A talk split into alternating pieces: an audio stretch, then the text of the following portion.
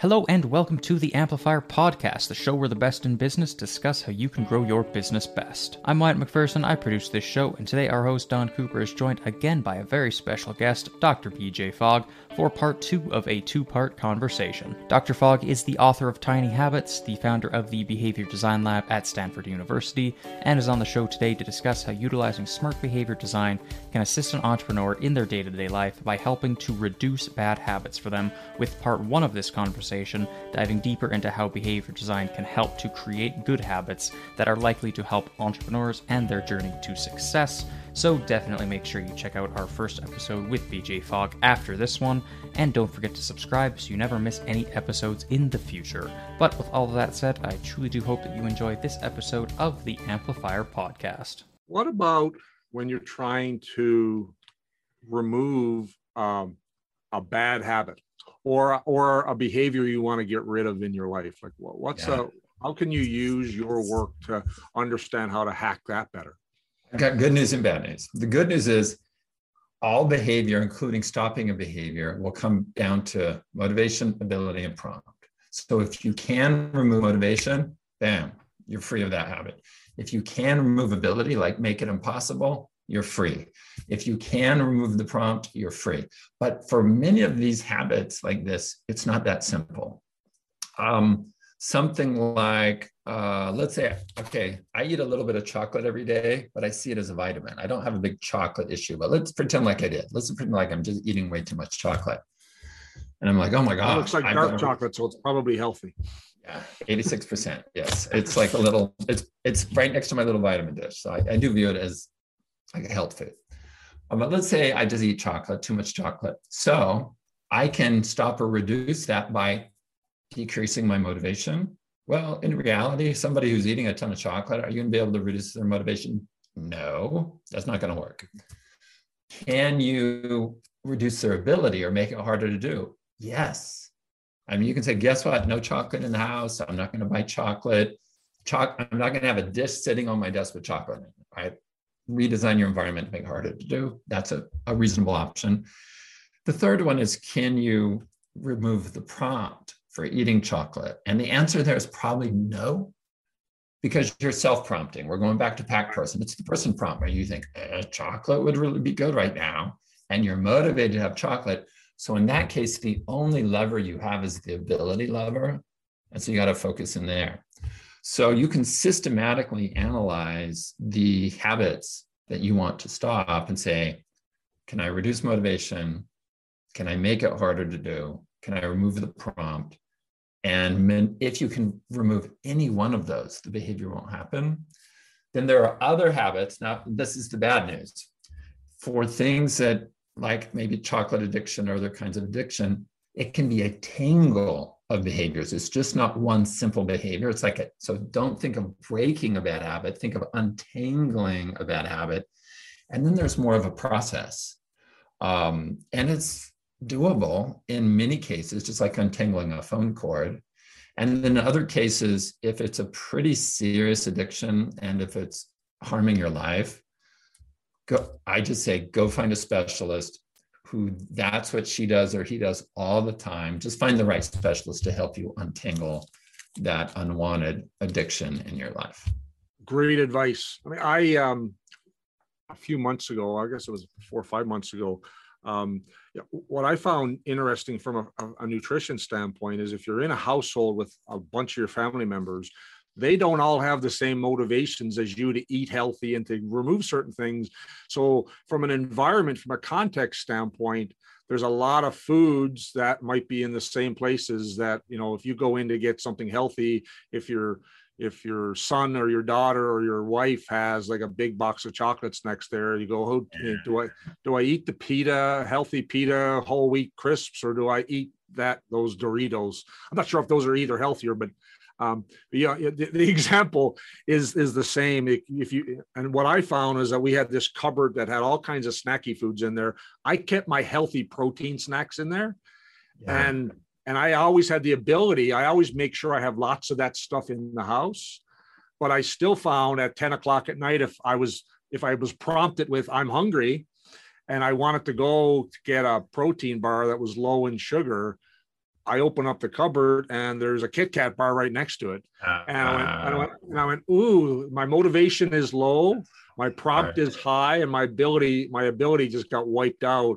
And just what I did, you know, just from the work that we did together is I removed all of my stuff from that cupboard. So I have no reason whatsoever to go in there. And I had my wife get me two baskets, one for my office and one for in the living room, where I kept all of my healthy snacks. So the context changed. So when I got that physical prompt, I was motivated to eat healthier. I had a different place to go, and it transformed that that that that risk of falling into a bad habit. Good job. What happens uh, in the you know for yourself or in the workplace when when when you're trying to diagnose why someone or yourself isn't doing something i remember a story um, a few years ago i had a manager walk into my office and he wanted to fire uh, an administrative member of his team he says she's not doing this she's not doing that I said, and she and his his conclusion right off the get-go was she doesn't want to do this job and i went huh really and I, you know, and I said, how did you come to that conclusion? Well, she's not doing it, so therefore it's motivation. Well, and where you're headed with this is a really great direction. So if somebody's not doing a behavior you want them to do, there is a step by step. All of this, everybody, this is a system. Behaviors design is a system. When you learn to use it, you don't have to guess, you just go through the system. So for troubleshooting, number one, make sure that the behavior is clear let's say that uh, there's an environment where people are supposed to be wearing earplugs, but they're not. And you just said, oh, have ear protection. Well, maybe you need to be clear. It's like, no, this means putting on these earmuffs or these earplugs, right? This exact type. Be clear on the behavior, number one. Then, if they're not doing it, then you look and see is there a prompt? Is there something that reminds them to do it? So you don't start with motivation. You start with, well, is there a reminder? And it could be that the prompt is after you close your locker, that then is your reminder to put in the earplug. So you might use an action prompt, or maybe there's another kind of way that you prompt to remind them. If they're being prompted and they still don't do it, the next thing you look at is abilities, still not motivation. It's like, well, is this easy to do? No, because the earplugs are at a different side of the office building, or they have to unwrap them, or they have to go buy them or something like that. So then you make it really easy to do the behavior. So now they're being prompted, the, the behavior is clear. They're being prompted and it's really easy. In most cases, they do the behavior. If they're still not doing the behavior, however, then you know by the process of elimination, you know it's a motivation problem. And then you want to dig into that and say, well, what is demotivating this and so on. So in the system of behavior design, when you're troubleshooting, there is a step by step process, and motivation comes last. If everything else fails, that's when you look at motivation, and that's when you can conclude it's a motivation problem. Most of the time, it's not a motivation problem, but sometimes it is. But you don't want to jump to that conclusion if it's really a prompt problem where they're just not remembering and you get all worked up about motivation or you say you don't want this job and they're like no no no you're you're going to offend somebody. Right? Eh, you know, I just needed to be a reminder. What can remind me to do this? So help people design prompts in their life, help make it easy to do. And then if they don't do it and it is a motivation problem, then you can deal with that head on. But that that's the last resort. That's a very that's when you're at the end of your rope, is when you start messing around with the motivation issues. And I think that that's counterintuitive to how a lot of people think, particularly yeah. young managers and supervisors. When someone's not doing something, they think it's an attitude, a motivational issue on the person. But there's so much more that comes before that. And, and I mean, obviously, there's ability and prompt and motivation. But even uh, even I think when I look at this often, if you look at it from a behavior design standpoint, then it might not even be the employee, it might be let's look at the, the set of behaviors that we've created or not created here. Is the process that we have put together in our business, in our organization, the right process that's going to create the right, right set of behaviors? Right, exactly. And all of this can be systematized. The discovering of what those behaviors are, the um, designing those habits, the troubleshooting, all of it is can be systematized under the and that's what's exciting about the book Tiny Habits. Yes, is a system for habits, but I also described the broader work of behavior design that you can use for any kind of behaviors, which could be one-time actions. It could be behaviors that happen on a temporary basis. It can be stopping behaviors. Habits is are one type of behavior, uh, but behavior design applies to all behavior types, which includes habits, but there's other types as well. And you know, using your behavior model and that pack person, you have a lot of different ways you can design any individual behavior.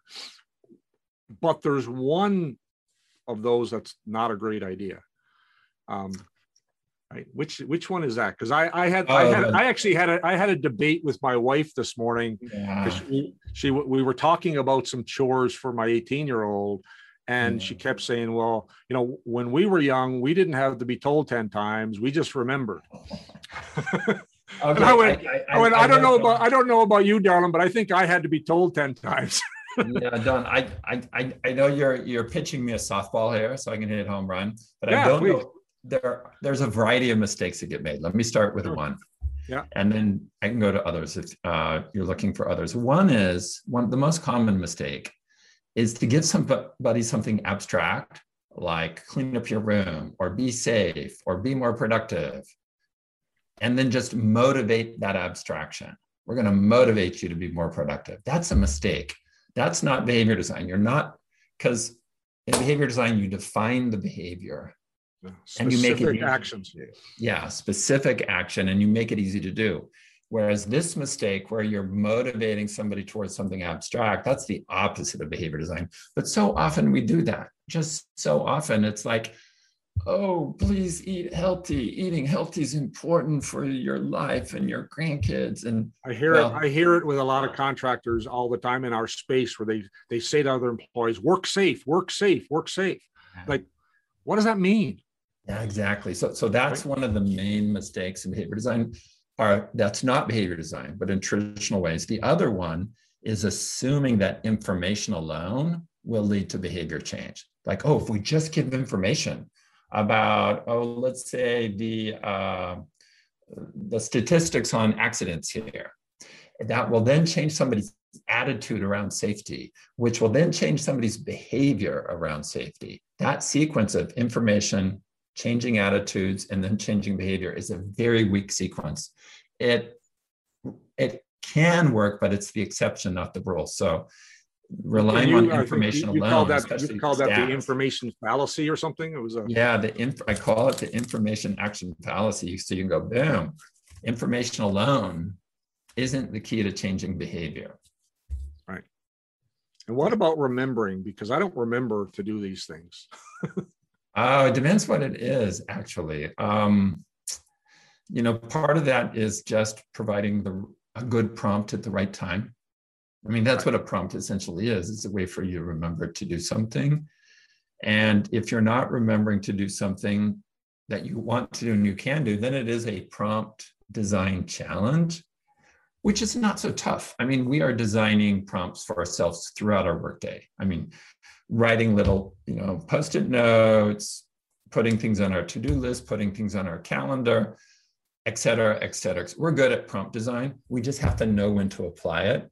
And we just have to be realistic that when a behavior doesn't happen, let's start with making sure there's a prompt and be explicit and deliberate about designing the prompt.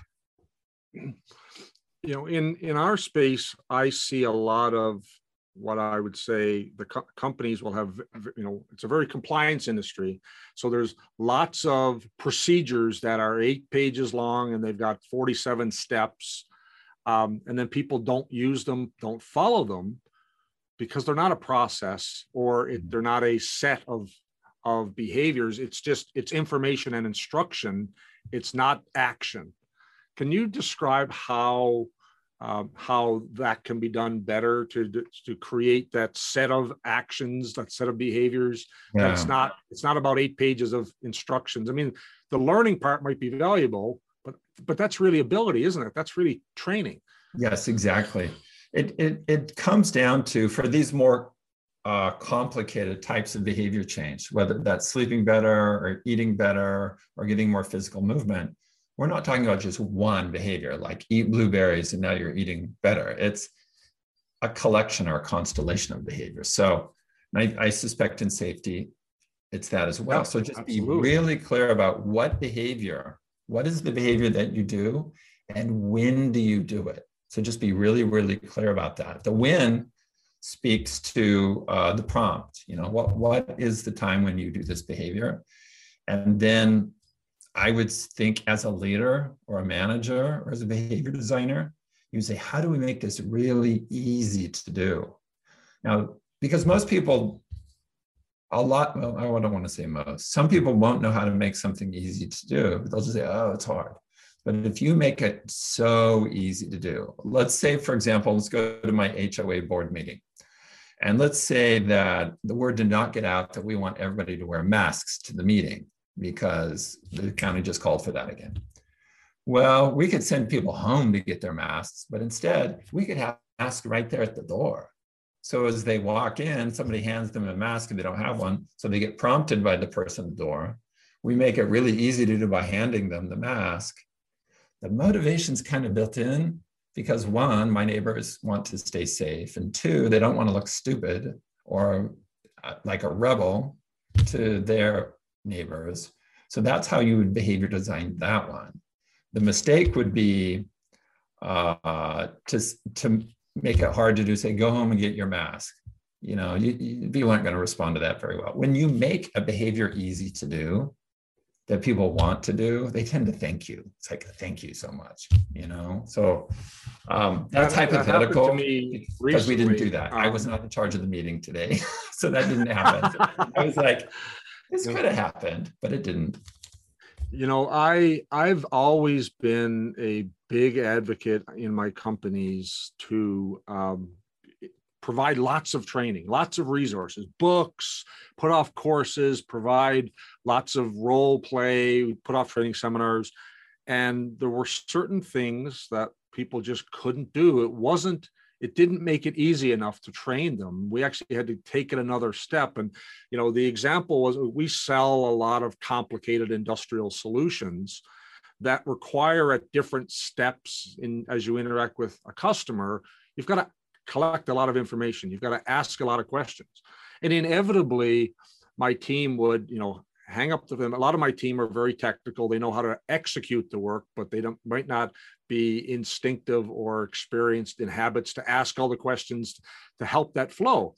And so we would train them lots. And here's all the questions you need to ask. Here's why you need to ask it. And it still wasn't happening. and so what we did to make it easier is we just took all of that and we we already managed those business opportunities in a tool in a in a in a CRM and so we just baked all that right into the system. So when they opened up an opportunity, it said, at this step, here's the 18 things you got to find out, and here's the set of questions you've got to ask. So nine months ago, my you know my some of my operations people would say like we, we'd be reviewing a piece of business and I'd say, well, what do we know about this, this, this, this, and this? And they went, oh, I don't know. And I would, did you meet with the customer? Yeah, but I found out all the engineering specifications, but I didn't find out about any of the business information. And they said, This is impossible, Don. You can't do this in one conversation. It's impossible.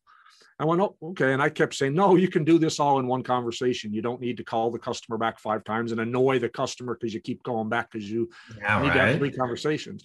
And so we just built this tool that said that prompted them and gave them the tools to say, ask these 18 things in that first meeting. Fast forward to three months ago, and one of those operations managers said to me, Don, this is so easy. Like you can get all this information in one meeting. And I'm like, but, and yeah. you know, and you know, and a year ago I would have called people an idiot for not figuring that out. But what I realized is I was the idiot because I was training them, but I still wasn't making it easy enough to do. And by adding that next element of easy, now everyone thinks it's easy to do. And it was and now it is easy to do because they don't have to mm. remember what are the 18 things they need to ask the client. And let me build on that. That's a great example.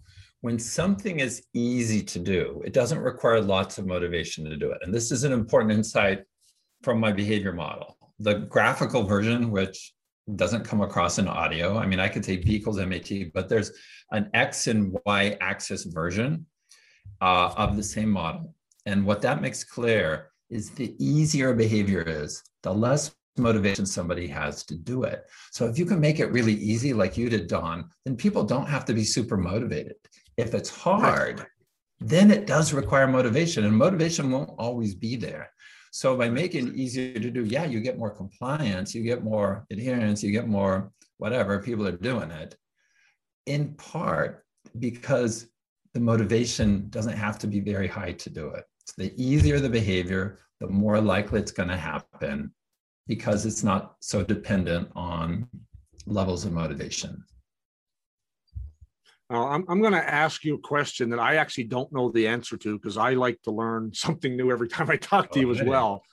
But when you think about behavior design and you're at, you're creating, eh, you know, particularly in business environments, when you when you take behavior design and do it really well, what kinds of improvements and changes in business results and be you know have you seen and heard of when when someone has gone from poor behavior design to really applying your method methods to make make a dramatic change? Wow. Where do i start in this? I'll start with the health domain. With patients yeah and the behavior design here are the new habits we want you to do it's the difference between doing doing those habits and not doing those habits in terms of, let's say, personal productivity.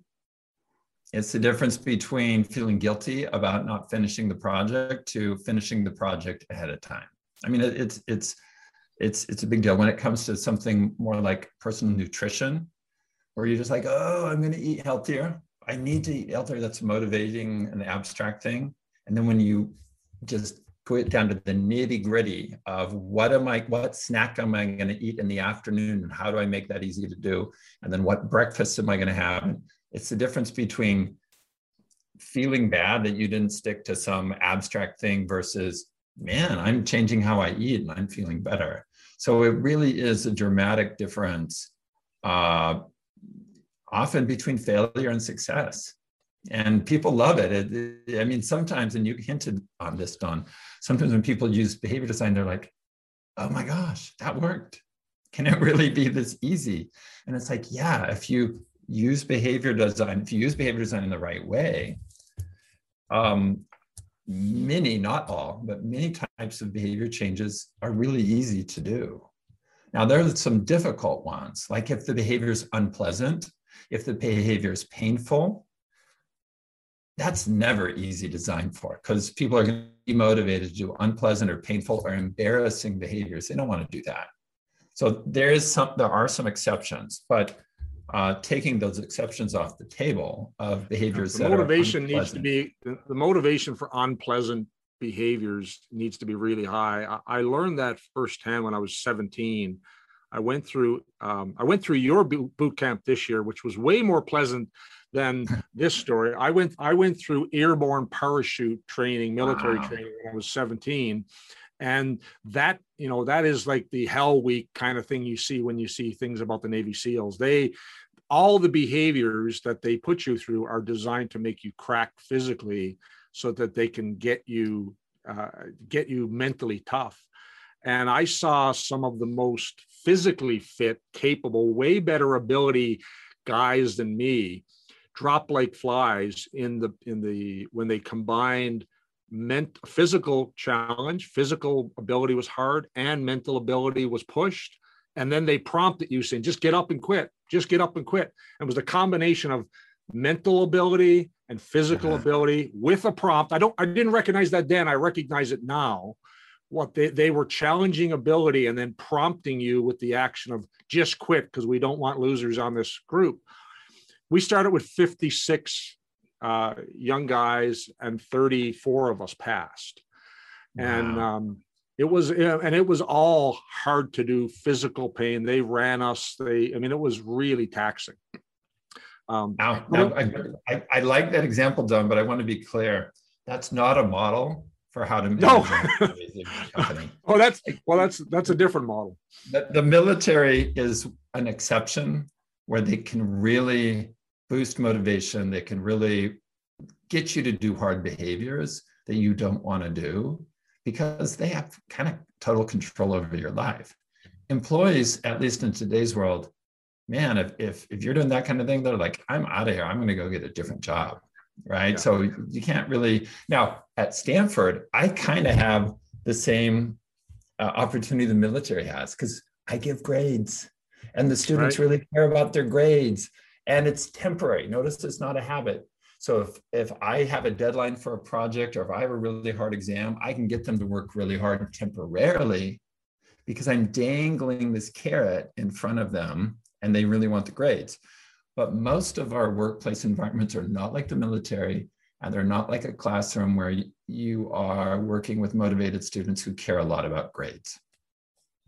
Yeah. And you know, I think you know, I think back on that on that particular physical, mental, challenging sort of set of behaviors. The motivator was I wanted to get my parachute wings. The motivator was I wanted to go home and make everyone proud in my corps and in my family. And the motivator was also that I didn't want to be seen by all of those people, that social group of family, friends, and military colleagues to have being seen as someone who dropped out. And so yeah. those there was, there was a whole web of behaviors in there that I was super committed to not fail. And yeah. so there was there was there was nothing that they could put me through, including all of those physical mental prompts where I was going to back out. I mean, if I had broken a leg or something like that, that you know that would have put me out of the game. But it, wouldn't have been a quitting exercise. But uh, super high motivation, super high, and that's great but we don't always have that uh, opportunity where the motivation is so high and it's enduring you know? For the most part motivation will fluctuate over time. We'll have a different motivator in a different moment somebody who's really really really cares about your company and they want to be productive. Their kid has a health crisis guess what happens their motivation to be productive for you drops because their motivation to help their kid is going to swamp out the other motivation. So our motivation could even could even be their sleep. You know, I've you know I've seen I've seen team members who are super motivated and they they work really hard and they they actually work too much and then they burn themselves out after you know a week or 10 days of going really hard on a project and then they their motivation is just gone because they physically or mentally wore themselves out and then the ne- that next week you know all of their results are you know are in the gutter because they did too much. That motivation gave them a high performance and then they had this wave of that, of, of lack of motivation that caused the opposite effect pretty pretty dramatically BJ, how can people work with you and how do they learn more? I mean, I've I've got I've got your book right here. This and. I have it dog-eared and I've got it with all sorts of little reference points because I refer to it as I'm thinking about behavior design all the time. So yeah. Well, I'll, I'll give the best. There's two great answers and there's ones that are free and simpler. But the best answers are if you really want to understand this breakthrough system read Tiny Habits. Um, there's a lot in the book. And yeah, I could have made it a shorter book, but I wanted to share the depth and the, the richness of the system of behavior design. And so that book is all my work. I'm not summarizing other people's stuff. I'm not padding it with you know long stories there's a, about there's a ton more in there than simply the yeah. one mechanism of tiny habits the title says tiny habits but there it's got a lot of information yeah. packed in there that you can use. So that's the that's a gold standard. The other thing at that level is my two-day boot camp uh, which i just completed. If it's in person it's two days in a row about nine hours each day and that's intensive training with me with a small group. That's terrific. Um, and we're also doing that remotely. So the boot camp in the book if you can't step up to that level or if you want to work up to it, uh, do the free Tiny Habits program. There's a five-day program in Tiny Habits. Go to tinyhabits.com slash join, and you'll work with a coach that I trained, and you do it over email. The total time commitment over the course of the five days is 35 minutes. So that's a small commitment uh, to um, learn a lot about habits and some about behavior design. Uh, the baby step into the book would be to go to audible.com, find my book, and just listen to the preface. So I had them put the 15 minute preface in front of the paywall. They weren't going to do this, but one thing led to another, and I negotiated with them, and they pulled the whole preface, and you just you just go to the webpage and click a button. You don't even have to log in. That's probably how to get started. Just get a feeling for what the book's about. Um, if you want to look at my broader work, including my Stanford uh, research and projects, bjfogg.com is the dashboard or the springboard to looking at other things that I'm doing. And when are you going to offer a booster, uh, next level experience for all of us, all of us veteran boot campers who just want to keep diving in more? It's funny you would say that. I had uh, uh, I had the the Roz Rosalind Michael and Roz Rosalind yes. at my boot camp this week, who are oh. part of the Genius Network, yeah, and they inspired me. Uh, stay tuned, stay tuned. Um, there will at some point be something for graduates of behavior design bootcamp like yourself so we can continue learning and sharing and optimizing um, but for now the boot bootcamp the book and the bootcamp is the thing after that people say well what else can i do? What else can i read? There's nothing else to read. You are now at the forefront. You are now blazing trails that haven't other than that you got to either other than that until you produce the next program you know, we'll have to come to just be your lab assistant. yeah, yeah, but but the, the point I want to make here, Don, is there comes this point when you read the book and come to my boot camp that then you put it into practice. That's exactly. the frontier. There's no other book to read. There's no other thing that training for me. Yeah, I can train you more, but you are ready to put into practice. And that's how you really learn the most yeah the, the, the thing i find about once i've learned i mean i've I, I, had the pleasure of not just reading your book but going into a real deep dive for about 10 hours over 10 weeks just on chapters in the book with you before i did the boot camp which was an absolute privilege um, but you know, once I had all that foundational insight, and, and I was great that I actually, it was stretched out over time because it gave yeah. me all, I was able to make all these connections so I could start to figure out how to apply it. And applying it has been really interesting. And I, have I've applied it in a lot of unique ways to help my people be more successful by figuring out how to get incompetencies off of their accountabilities to to uh, change in the way they design uh, quarterly rocks in the EOS system, to uh, designing, uh, you know, redesigning goals and and a, a, lot of fun things. Because once you learn this work, it's almost like you view everything through that lens of behavior yeah. design. Because at the end of the day, uh, even when we sleep, and everything else we do in our life, it's humans take action in everything we do, which are just behaviors. And so I see the whole world yeah. through that lens now. Yeah. And, you know, and it's such a great feeling to have that. Let me give a quick example.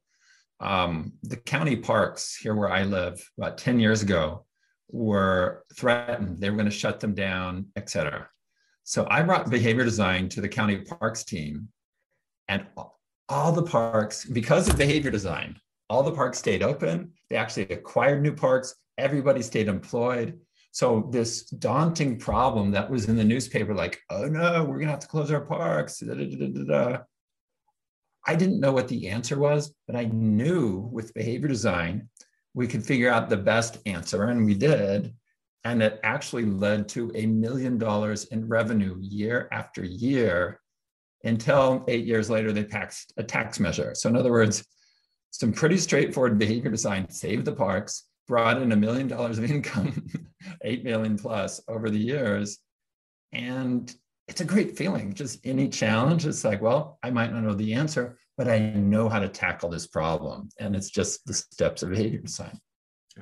And it can be applied to something as simple as losing 10 pounds or brushing your dog's teeth or helping your entire workforce be safe um, yeah. or you know creating new successful goals for your company all of it can be accomplished with this methodology so there's no small measures in tiny habits um, and don it's this is one reason i really appreciate you inviting me to be on your podcast and talk about this for me what matters is helping people be happier and healthier mm-hmm. and reaching an audience that will then reach thousands and many thousands and health is on the line, but also human life and safety is on the line. And so for me to be able to help people be healthier and safer, and in some cases, frankly, not have life threatening accidents, that's amazing.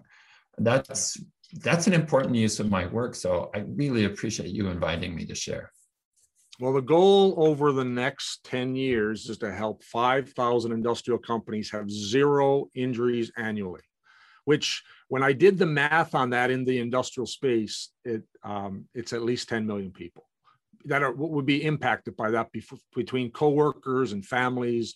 Um, and so that's my goal is to use behavior design along with you know embedding it in some software and some tools to help make it easier um, to uh, help 5,000 companies never hurt a single person. So that's so great. That's, that's the goal. That's terrific.